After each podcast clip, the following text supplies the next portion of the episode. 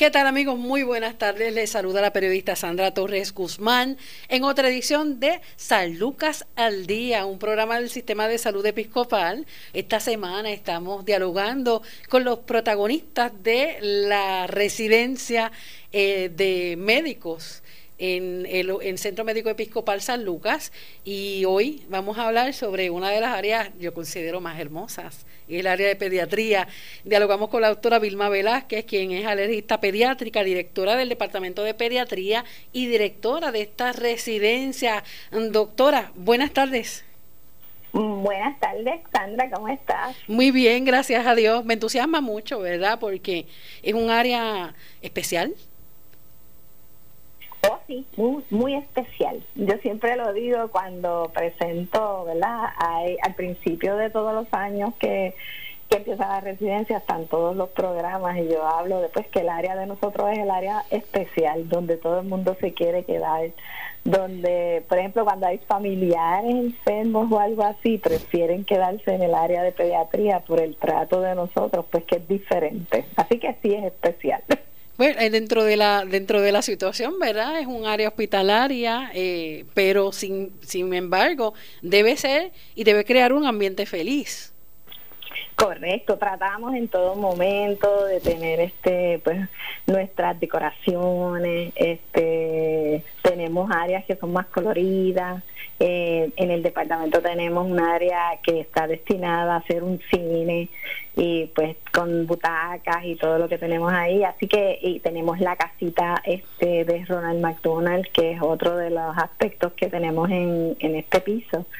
Que todo pues lo que lo que destila es que esto es un área de pediatría y que verdad aquí lo que queremos es pues que los niños se sientan bien aparte verdad de la condición con la que ellos vienen Doctora, la residencia en pediatría, ¿cuándo comenzó? Y háblenos sobre, sobre este renglón.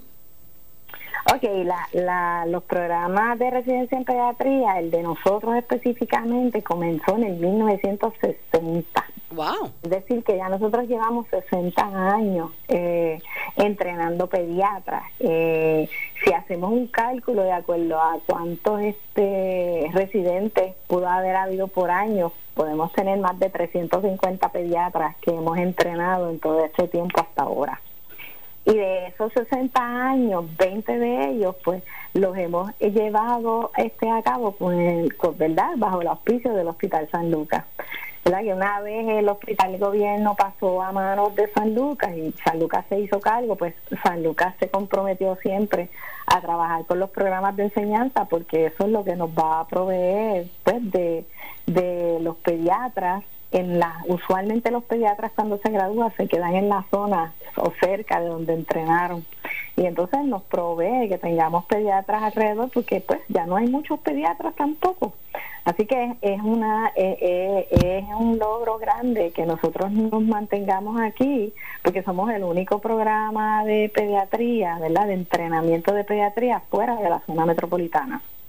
Es decir, que los otros, hay cuatro programas de pediatría, los otros tres se encuentran, uno en Bayamón y dos en San Juan. Así que este es el único que cubre todo el resto de la, del sur de Puerto Rico y todo, y proveemos, ¿verdad? Para, para los pacientes y los servicios en esta área. ¿Cómo está eh, planificado este programa de residencia en pediatría? ¿Cómo se escogen, verdad, a esos médicos residentes? Y porque entiendo que, que es un cupo limitado y, y una vez se acepta, ¿a qué se enfrenta? Ok, este, nosotros recibimos eh, alrededor de 200 solicitudes para seis plazas que tenemos. Wow. Así que hay que hacer un escogido, ¿verdad? Hay que trabajar mucho en, en cuanto a cuáles son la, los requisitos y cómo nosotros vamos a evaluar todos esos candidatos que nos solicitan para entonces tener los, los escogidos.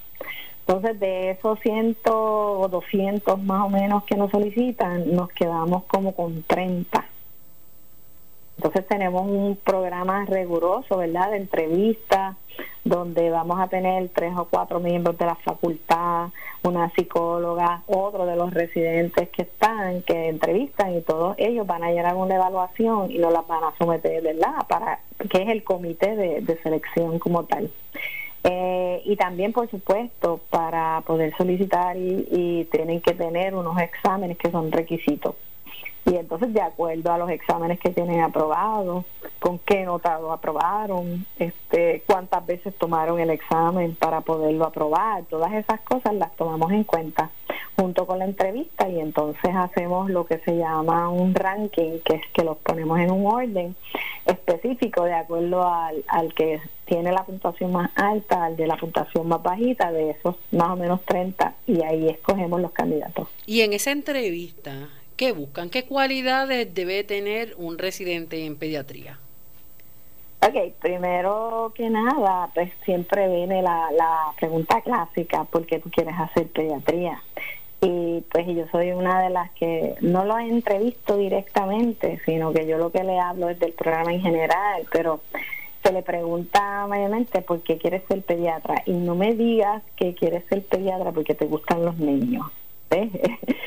Queremos una, una, una contestación un poquito más a fondo de eso.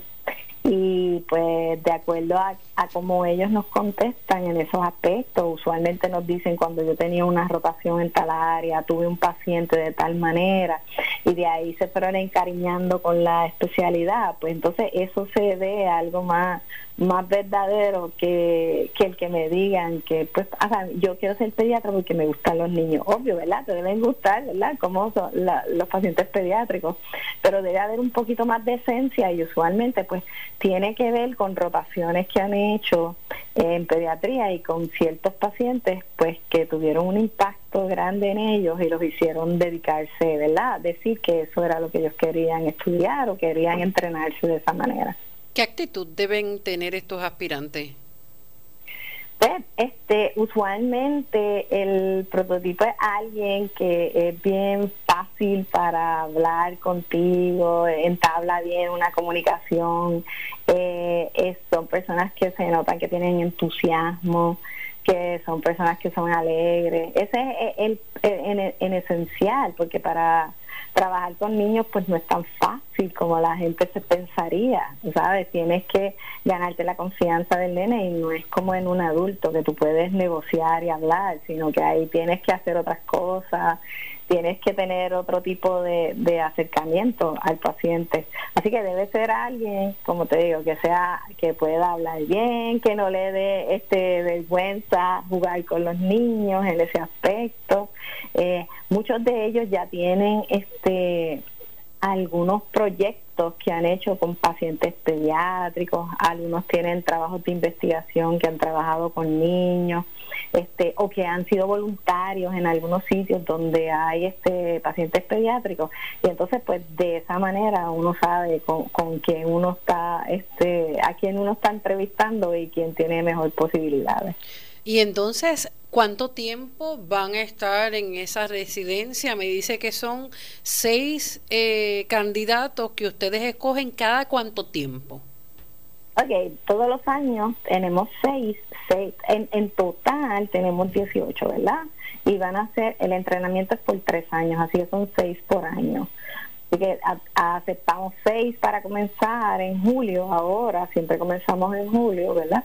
Y terminan seis que, que terminan en junio 30. Así que eh, vamos viendo unos que se van y los otros nuevecitos que, ¿verdad? Que vamos a empezar a entrenar. El entrenamiento son tres años eh, y de estos tres años serían tres meses que son de vacaciones, así que son 33 meses que dura el entrenamiento y van rotando por diferentes áreas que tienen que ver con el cuidado pediátrico desde el básico, por ejemplo, de un bebé recién nacido que es completamente saludable, hasta un bebé, ¿verdad? Recién nacido, pues que nació prematuro y tiene que ir a una, una unidad de cuidado intensivo neonatal. En ese approach va a tener este, esta manera también.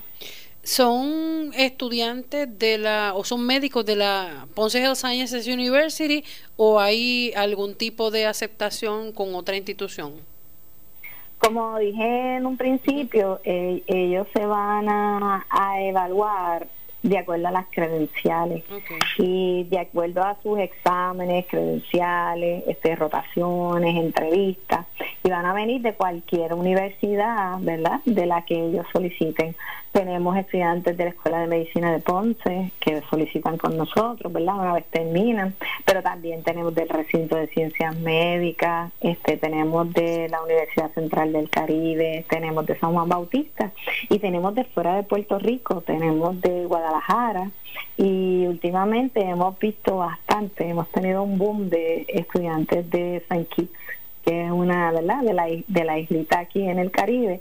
Y pues y tiene unos candidatos también que son muy buenos. Así que son candidatos que son este verdad que tienen buenas cualificaciones y pues y no discriminamos de acuerdo a la escuela de medicina que vengan. Y en su mayoría que tiene féminas varones. ¿A quién verá cuál es el, el prototipo de un médico que le interesa especializarse en pediatría?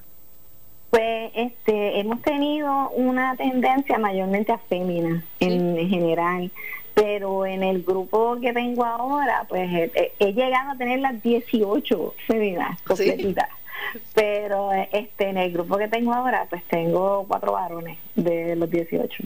Y ese es uno de los grupos donde más varones he tenido. ¿Cómo ha sido la experiencia con ellos?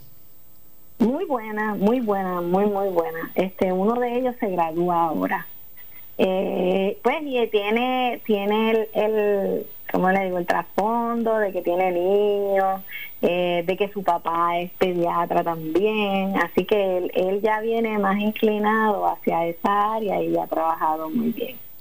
En, en ese aspecto doctora cuál es el, el verdad ¿Qué es lo que se hace, verdad? ¿Cuáles son los pasos para poder entonces solicitar allí? Y también, de una vez, ¿cuáles son los beneficios para el paciente, para las familias, verdad? El tener entonces a estos médicos que son, son los futuros pediatras, ¿verdad? Entrenándose allí.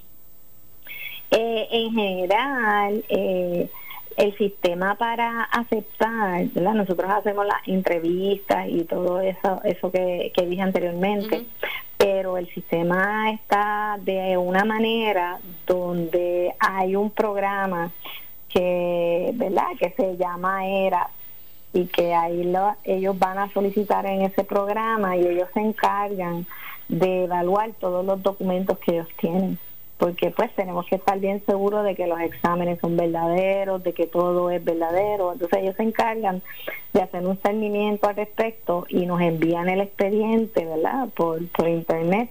Me van a enviar una lista de los candidatos que están ahí. Todos los candidatos que nosotros aceptamos en el programa vienen por ERAS. ¿Verdad? Que es esa agencia que va a evaluar ese tipo de, documentos y, papelería que tienen ellos para que nosotros pues nos dediquemos, ya sabemos que todo está bien en ese aspecto y nos dedicamos a entrevistar como tal. Así que si no viene por ese programa, pues no pueden solicitar aquí. Y es lo mismo en cualquiera de los programas que tenemos en San Lucas, ¿verdad? De los otros programas de residencia. Así que ese proceso empieza usualmente a mitad de septiembre. Y a mitad de septiembre yo recibo las solicitudes de todo el mundo.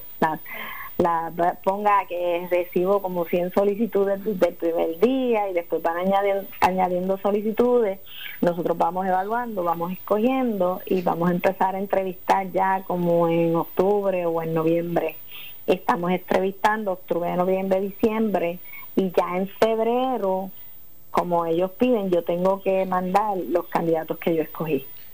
Entonces hay un proceso que es bien complicado que se llama match, donde la gente eh, ellos van a poner el sitio donde ellos quieren este estar. Yo voy a poner la lista de los que yo quiero tener y si pues, si si las dos listas se unen, pues el candidato cae conmigo. Si ellos quieren, qué sé yo, el primer eh, sitio que ellos quieren es, por ejemplo, en Estados Unidos y después este me quieren a mí, si en Estados Unidos a él no lo quieren, pues la oportunidad de caer conmigo eh, puede puede verter sobre nosotros. Así que es un proceso un poquito más complicado, pero esa es la manera como los candidatos van a caer donde nosotros. Una vez ya están aceptados, eso es un contrato oficial, ¿verdad? Ya están aquí en, en el programa de nosotros. Pues nos dedicamos a, a, orientarlos y de ahí en adelante pues entran a sus rotaciones. El tenerlos aquí es una ventaja súper grande. Ningún otro hospital en esta zona pues tiene el beneficio de tener unos residentes de pediatría. Esos residentes de pediatría van a hacer guardias pues cada cierto número de noches y en una guardia yo voy a tener un residente de primero, uno de segundo y uno de tercero. Es decir, que tengo el que está aprendiendo y el de tercero que tiene la mayor experiencia en ese momento. Así que los pacientes que nosotros tenemos aquí van a estar cuidados 24 horas.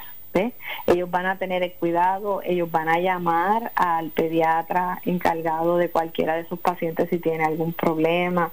Ellos son un enlace con el pediatra, ellos son los ojos de esa persona que está que está en la casa por si acaso el paciente tiene algún problema, un paciente que convulsa, un paciente que ha tenido una fiebre muy alta, pues puede comunicarse directamente y pues tiene la ventaja y el beneficio de que está aquí para el paciente y para el pediatra que lo ¿verdad? que lo está atendiendo, ya que en los otros hospitales, pues, por ejemplo, se pasa visita a cierta hora y el resto del tiempo, pues el paciente nadie lo va a ir a ver. Hasta el otro día que vuelva, ¿verdad? El doctor, que es el médico de cabecera.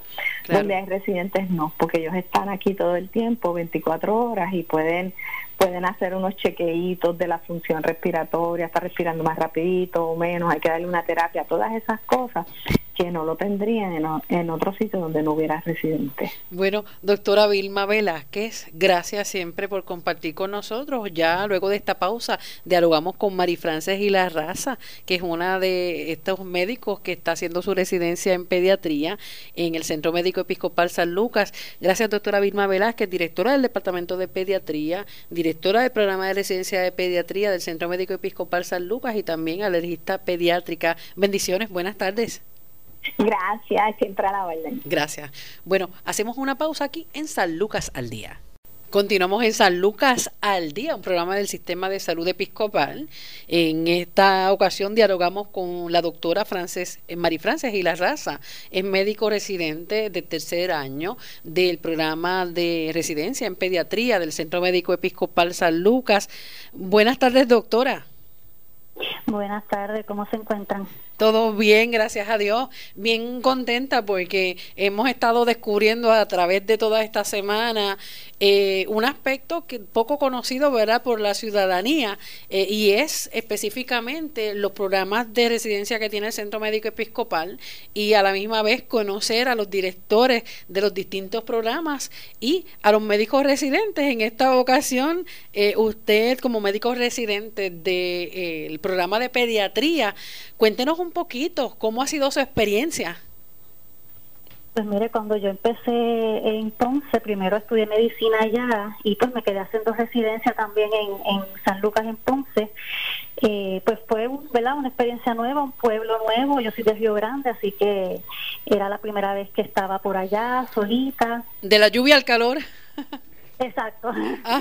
Y entonces, nada, eh, ya el hospital lo conocía porque estudié por allá pero de todas maneras, ¿verdad? Cuando uno empieza, como uno se enfoca en la especialidad que uno quiere, en este caso pediatría, pues era todo niños, ya, ¿verdad? El rol de, de uno de estudiante a médico, pues ya es diferente, uno tiene mucha más responsabilidad y pues uno goza mucho con los nenes, ¿verdad? Porque a veces, eh, ¿verdad? Están enfermitos y todo, pero los nenes, los niños dentro de todo, pues mantienen, eh, ¿verdad? Su alegría, su ánimo en la mayoría de las casas, ¿verdad? Y otros que no. Y pues fue una experiencia bien eh, bien gratificante. Eh, ¿verdad? Los nenes, uno puede estar cansado, pero pero le dan energía a uno cuando uno los ve y, los trata y puede hacer que ellos ¿verdad? puedan estar saludables, pues también ¿verdad? uno se alegra mucho y para los papás también es una, una buena experiencia. Claro, cuando estudió medicina, ¿soñó alguna vez o pensó alguna vez en seguir en pediatría?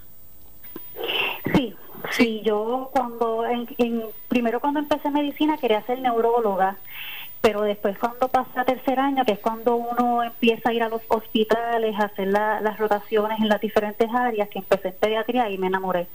Y pasé por las otras especialidades, pero ninguna fue como pediatría y por eso me decidí por esa área.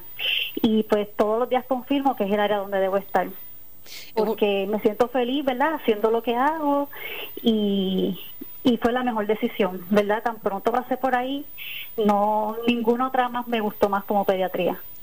¿Qué tipo de pacientes son los que usted atiende?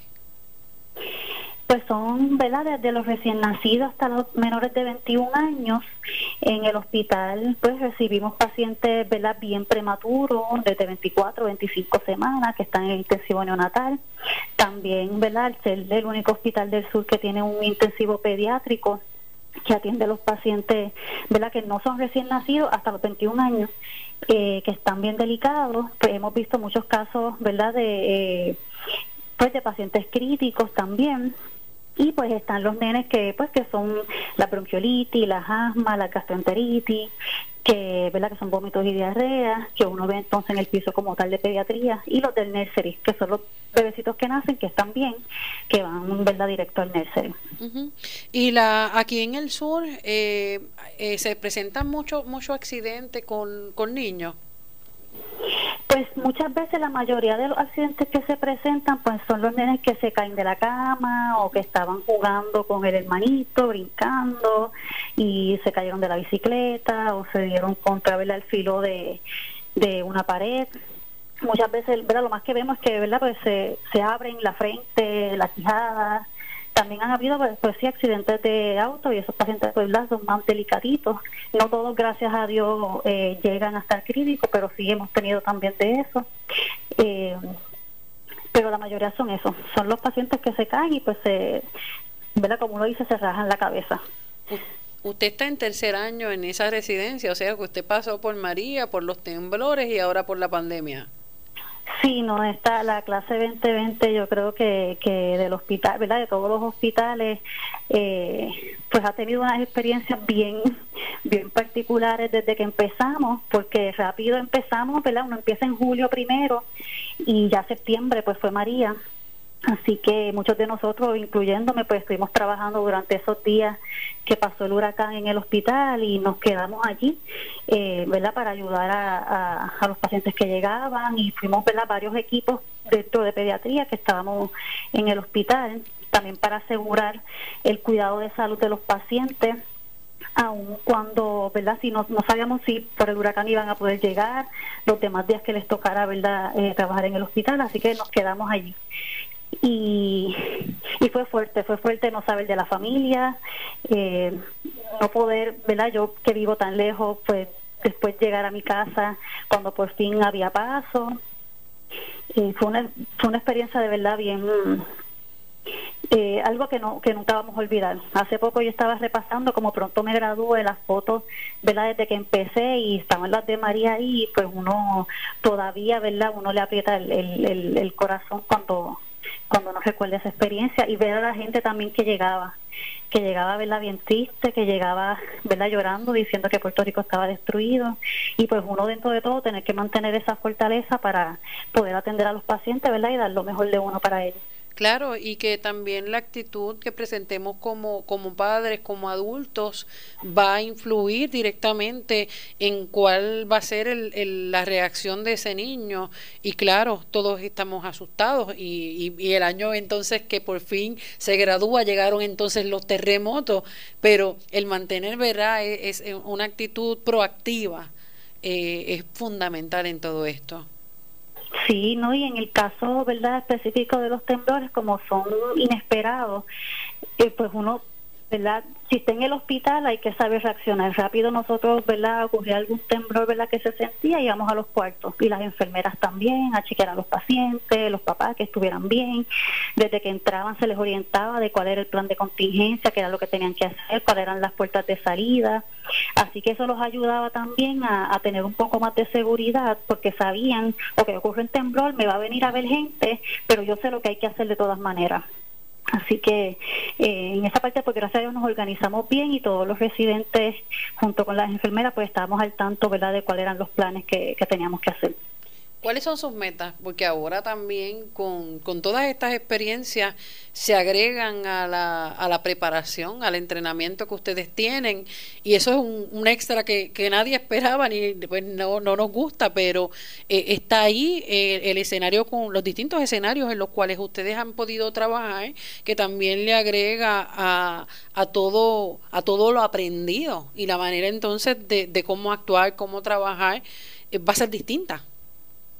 Sí, no, definitivamente, eh, ¿verdad? Hemos aprendido a adelantarnos a los procesos, eh, a hacer planes, a organizarnos, a comunicarnos.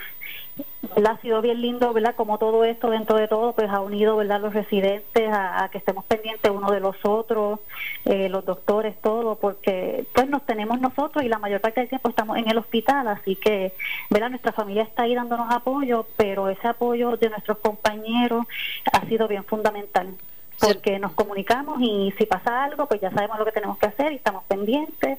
Así que sí, además de verdad de todo lo que hemos aprendido, nos ha ayudado verdad a, a, ser más empáticos. Se nos va, se nos queda, eh, ya está a punto de graduarse. Sí, ya eh, la semana que viene ya me gradúo, eh, me quedo en Puerto Rico trabajando, voy a estar trabajando en el área noreste, ¿verdad? Eh, cerca de mi casa. Amén, qué bueno. Y me quedo aquí en Puerto Rico, ¿verdad? hasta el momento, ¿verdad? No, no tengo planes de irme a Estados Unidos, quiero trabajar en mi isla, ¿verdad? Si así Dios lo permite que, que siga ocurriendo, ¿verdad? Por el resto de lo que me queda de tiempo para trabajar. Doctora, gracias por compartir esa experiencia tan alentadora. Eh, dialogamos con la doctora María Frances y la Raza, médico residente de tercer año del programa de residencia en pediatría del Centro Médico Episcopal San Lucas. Bendiciones, que Dios la siga guiando y siga así con ese entusiasmo, porque eso es una luz, ¿verdad? En medio de, de tantas situaciones y sobre todo cuando está trabajando con niños. Un abrazo y felicidades por la, por la graduación. Muchas gracias y gracias a todos ustedes. Bueno, continuamos. En breve regresamos. Continuamos en San Lucas al Día, un programa del Centro Médico Episcopal San Lucas y el Sistema de Salud Episcopal. En esta tarde estamos eh, dialogando, ¿verdad?, con varios expertos y los dirigentes de los programas de, educación acá en el Centro Médico Episcopal San Lucas. Y esta tarde dialogamos con el doctor Carlos García Gubern, es director médico de la sala de emergencia y también director de la residencia en emergenciología. Buenas tardes, doctor, ¿cómo está?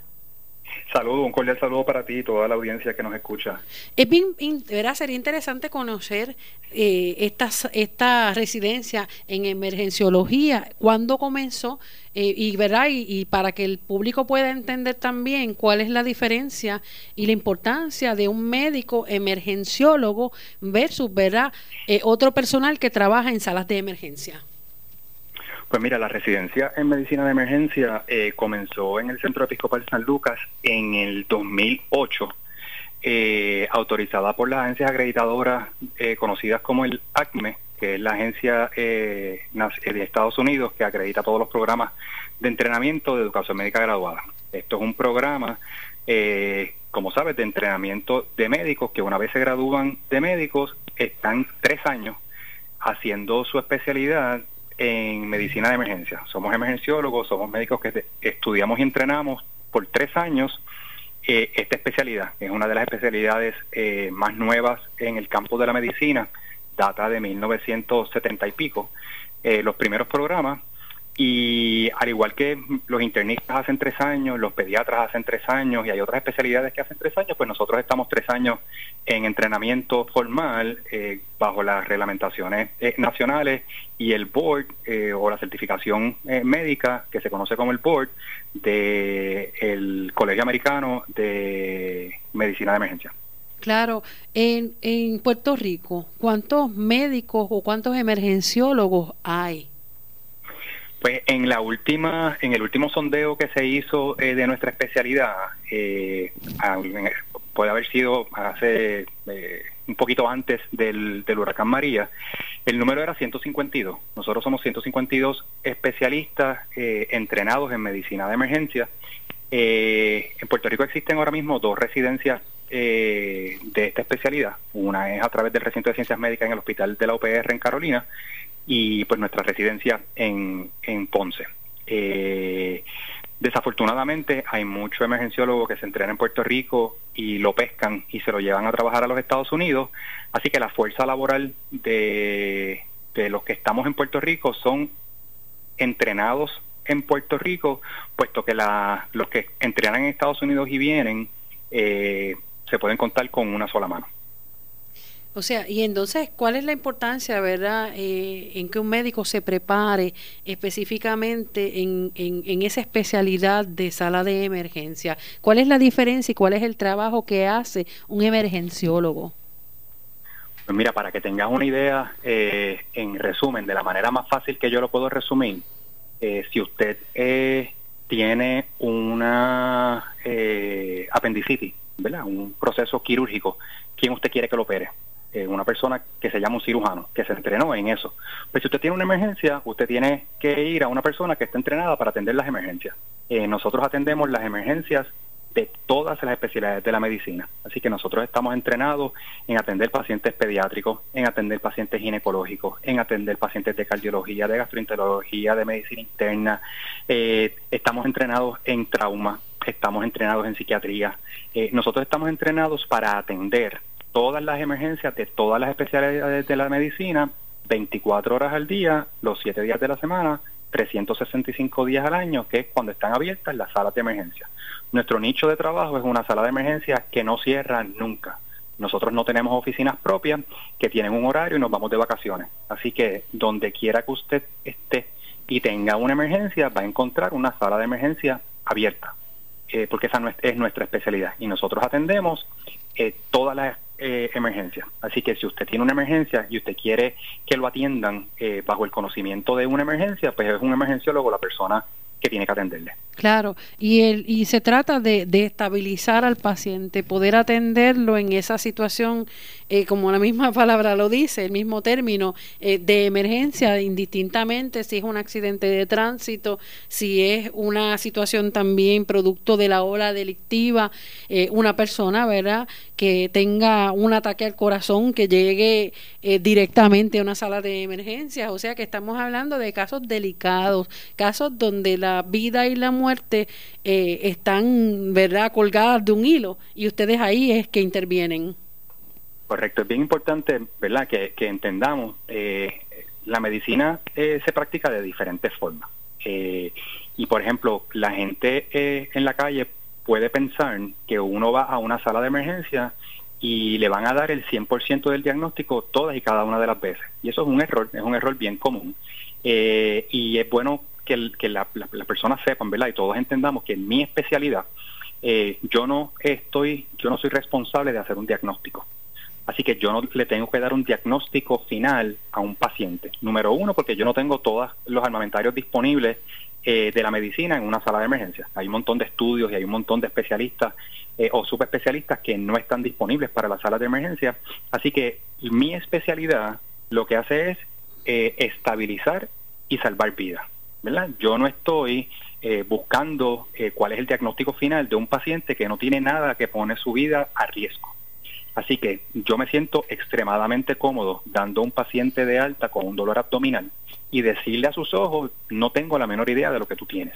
Ahora, ninguna de las seis cosas que te van a, causar una emergencia o una muerte súbita o un daño permanente no lo tienes, porque esas son las cosas que nosotros descartamos. Obviamente, todos nuestros pacientes tienen que irse a dar seguimiento con su médico primario, con un subespecialista, hacerte una serie de estudios para poder llegar a un diagnóstico definitivo. Ahora, nosotros salvamos vidas, nosotros estabilizamos eh, pacientes y nosotros recibimos pacientes cuando todos los otros especialistas están en sus casas durmiendo nosotros somos los que hacemos el trabajo. Esa es nuestra especialidad. Así que es una labor de, bien sacrificada.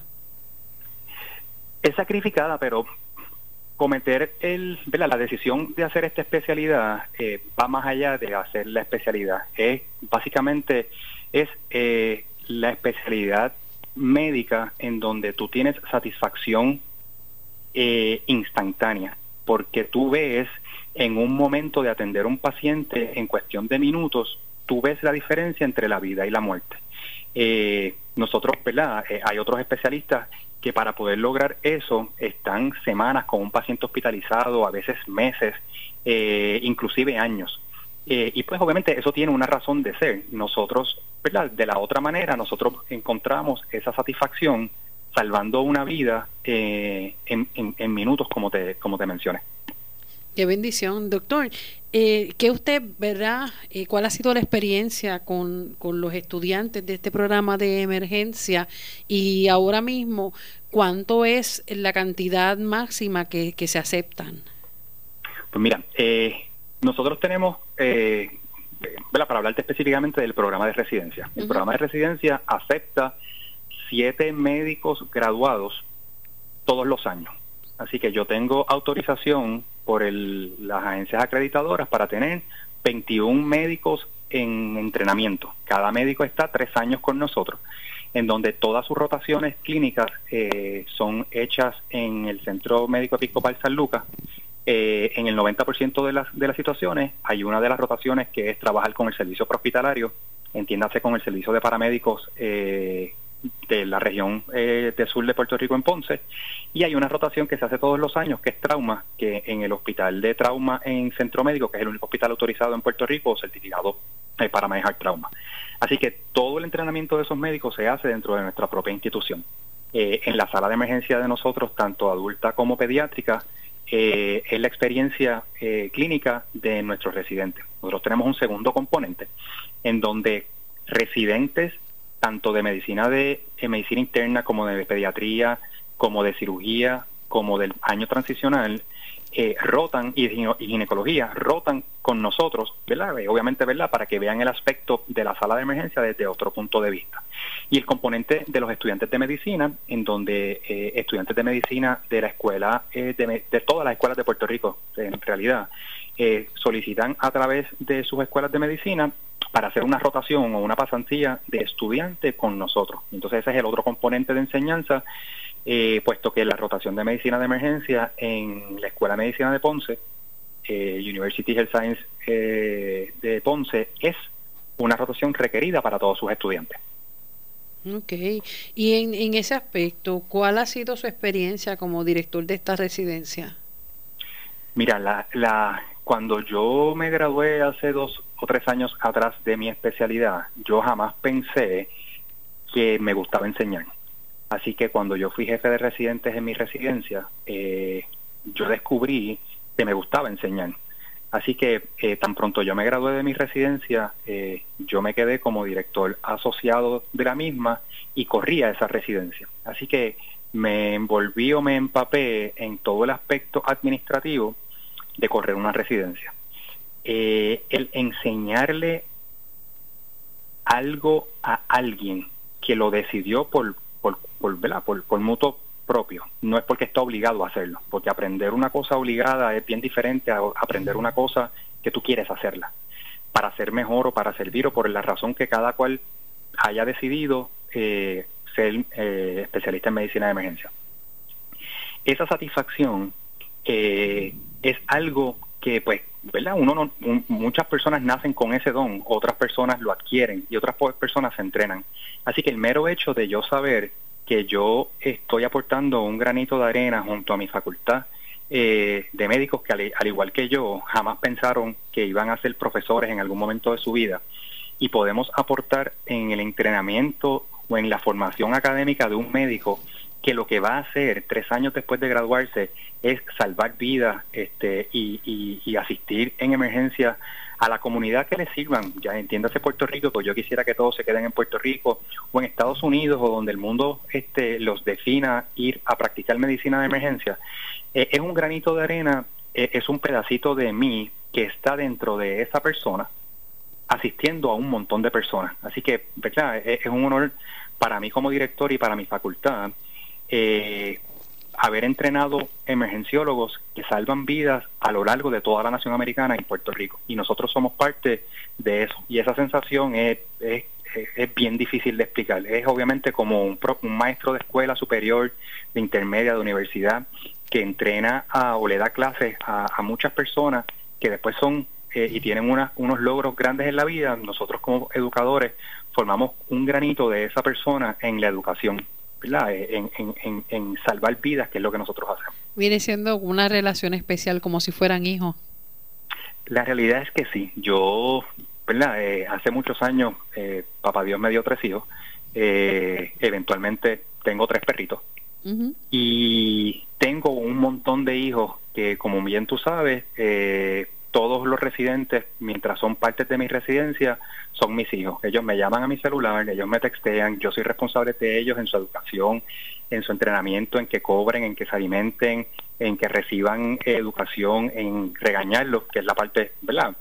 más difícil, pero obviamente eh, eh, eh, en formar adultos que van a ser especialistas en esto. esa es mi función. Así que sí, lo veo como mis 22 hijos agregado porque pues en eso es lo que me convierto. Yo soy su, su jefe, eh, pero le resuelvo problemas personales, problemas de pareja, problemas eh, económicos, problemas de los que tienen cualquier persona en entrenamiento en esta sociedad, toda la facultad, este, ¿verdad? Eh, se, se siente en esa obligación y obviamente tienes toda la razón, son como mis otros hijos a lo largo de mi carrera. ¿Cómo se escogen estos siete candidatos? Pues mira, el proceso, el proceso es, eh, es un proceso que la mitad de él es estandarizado. Eh, se solicita a través de un sistema eh, en Estados Unidos que se conoce como ERAS, que es Electronic Residency Matching Program. Básicamente, eh, todo estudiante de medicina eh, o médico graduado tiene que solicitar a través de ese programa, eh, someter una documentación y una vez ese programa certifica que la persona tiene los credenciales necesarios para entrar en una residencia acreditada, entonces nos llega la aplicación. Para que tengas una idea, yo recibo alrededor de 130 a 170 solicitudes todos los años. Wow de esas 100, ¿verdad? En promedio 150, yo entrevisto unas 37, 39 personas eh, para seleccionar 7. Y así, y escoge, pues, obviamente lo, lo que se entiende en ese momento son los mejores y por esa satisfacción ese es el resultado. Doctor Carlos García Cubern, gracias eh, por siempre estar ¿verdad? dispuesto a conversar con nosotros y poder llevar este, este mensaje a, nuestro, a nuestros oyentes. Un número de teléfono o algún correo electrónico para obtener más información sobre el programa de, de emergencia. Pues gracias a ustedes por eh, siempre por la oportunidad este, de hablar sobre nuestra especialidad que tanto adoramos. Estamos eh, a sus órdenes, eh, todas las personas interesadas. Es el 787-844-2080, la extensión es 1613 y 1614. y el correo electrónico es cgarcia.ssepr.org. Bueno, muchas gracias. Un abrazo fuerte al doctor Carlos García Gubern, eh, director médico de la sala de emergencia y director de la residencia en emergenciología. Bendiciones, buenas tardes. Igualmente para todos ustedes y gracias. Amén. Bueno, continuamos en San Lucas al Día. Continuamos en el segmento final de San Lucas al Día, un programa del Sistema de Salud Episcopal. Eh, vamos a dialogar con el doctor Freddy Guzmán, eh, quien fue eh, graduado ¿verdad? del programa en emergenciología que se ofrece en el Centro Médico Episcopal San Lucas. Doctor, buenas tardes, ¿cómo está?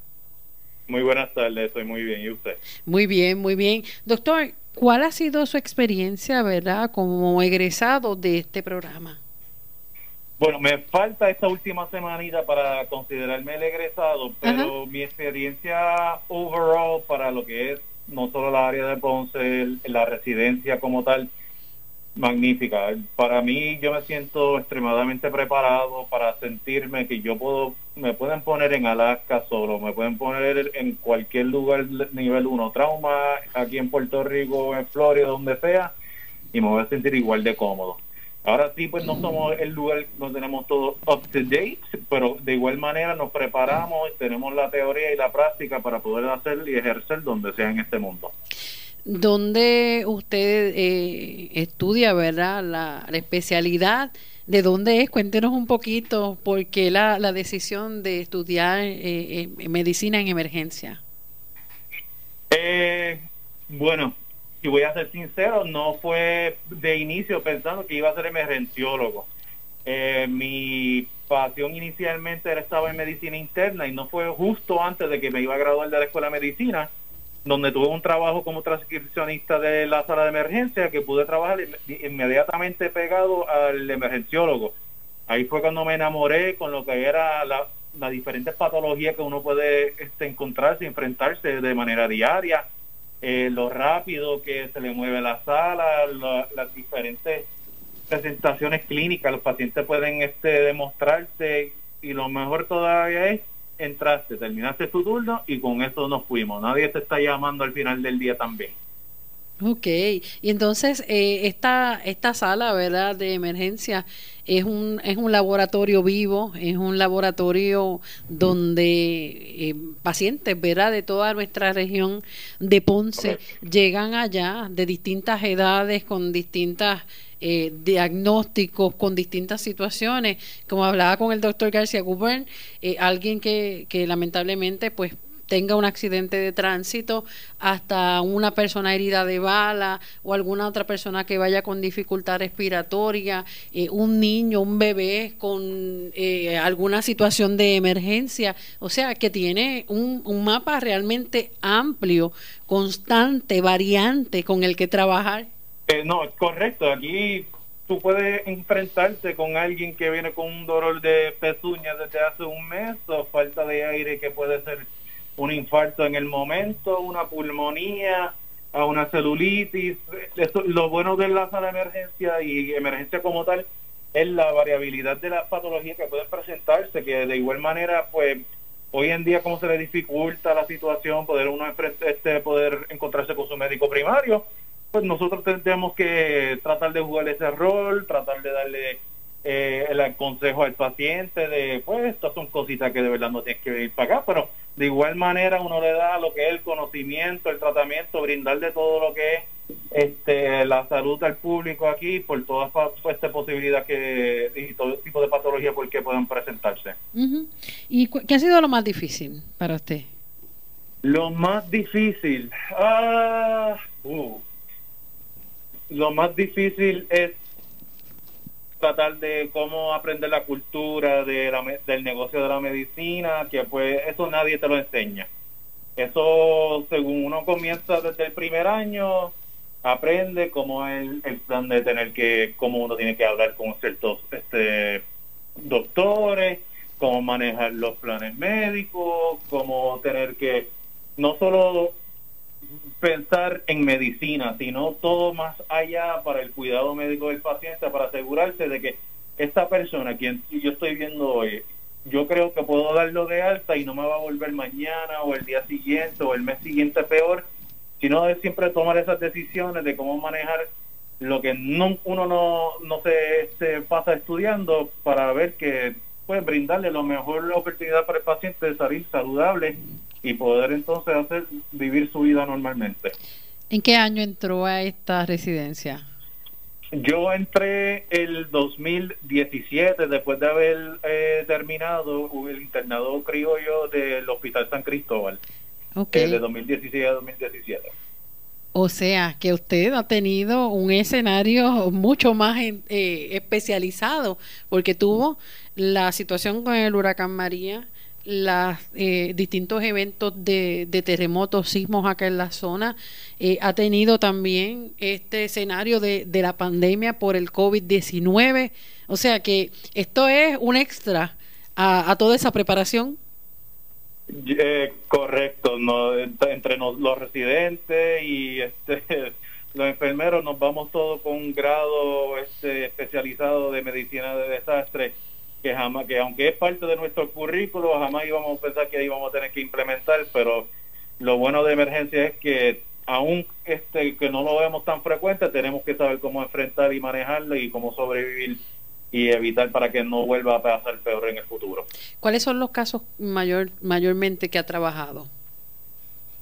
Eh, Actualmente, pues me acuerdo, yo estaba literalmente de turno la noche antes, la noche de y los días siguientes después de Huracán María. Wow. Esto era enfrentar el, caso cuando pacientes se iban a llegar este, sin tener luz, sin tener ellos el cuidado médico que podrían darse, simplemente una terapia desde su propia casa, teniendo asma, eh, pacientes que tú le dices que no puedo darte de alta porque ya no tienes casa por donde regresar, que me pasó aquí durante el huracán y también desafortunadamente durante los terremotos también.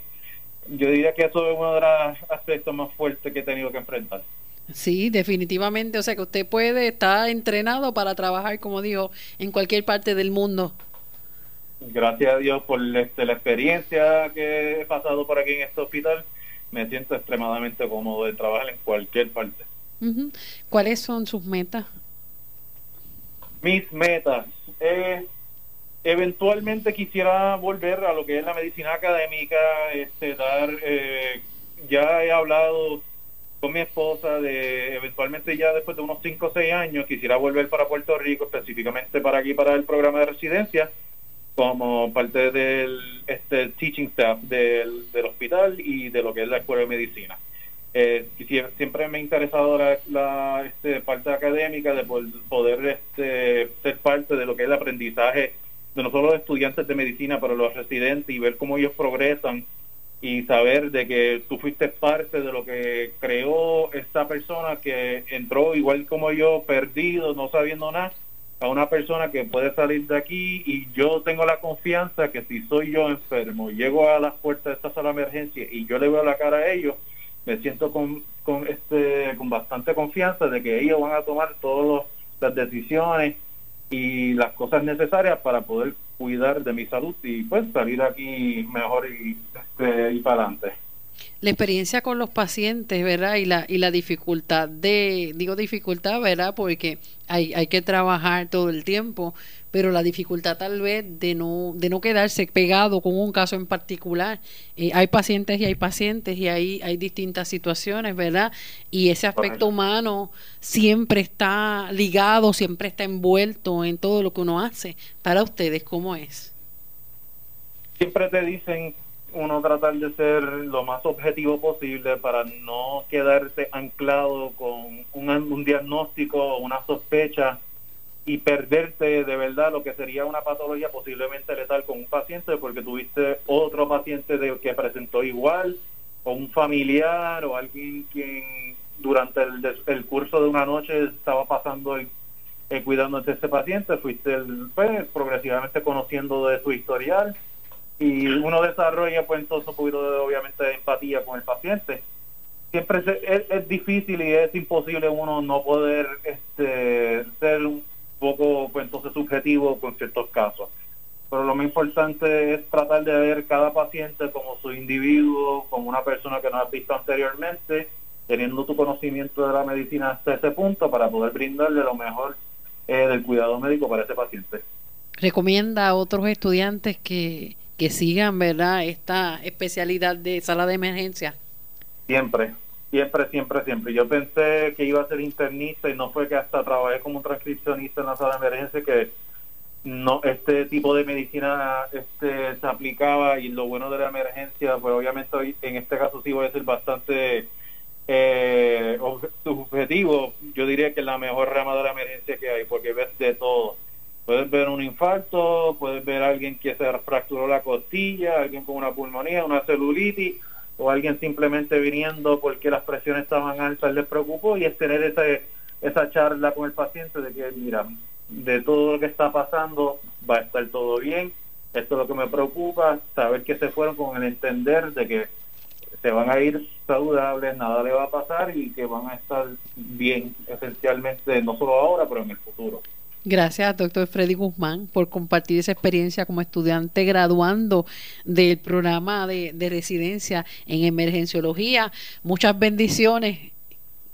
amén. Muchísimas gracias por su tiempo y por darme esta experiencia para poder comunicarme con la gente. Ha sido gratificante. Un abrazo. No, gracias. Bueno, nosotros concluimos esta edición de San Lucas al día. Si Dios lo permite, regresamos mañana con más eh, información sobre distintos temas de la salud y conociendo a estos protagonistas que le volvemos a dar un abrazo y un aplauso gigantesco. Han sido nuestros héroes en toda esta pandemia y son los héroes, ¿verdad? Anónimos que nos ayudan a continuar eh, con una mejor calidad de vida. Regresamos mañana, si Dios lo permite, como siempre, de lunes a jueves, de 1 a 2 de la tarde, por aquí, por Radio Leo 1170 y Radio Leo 1170.com.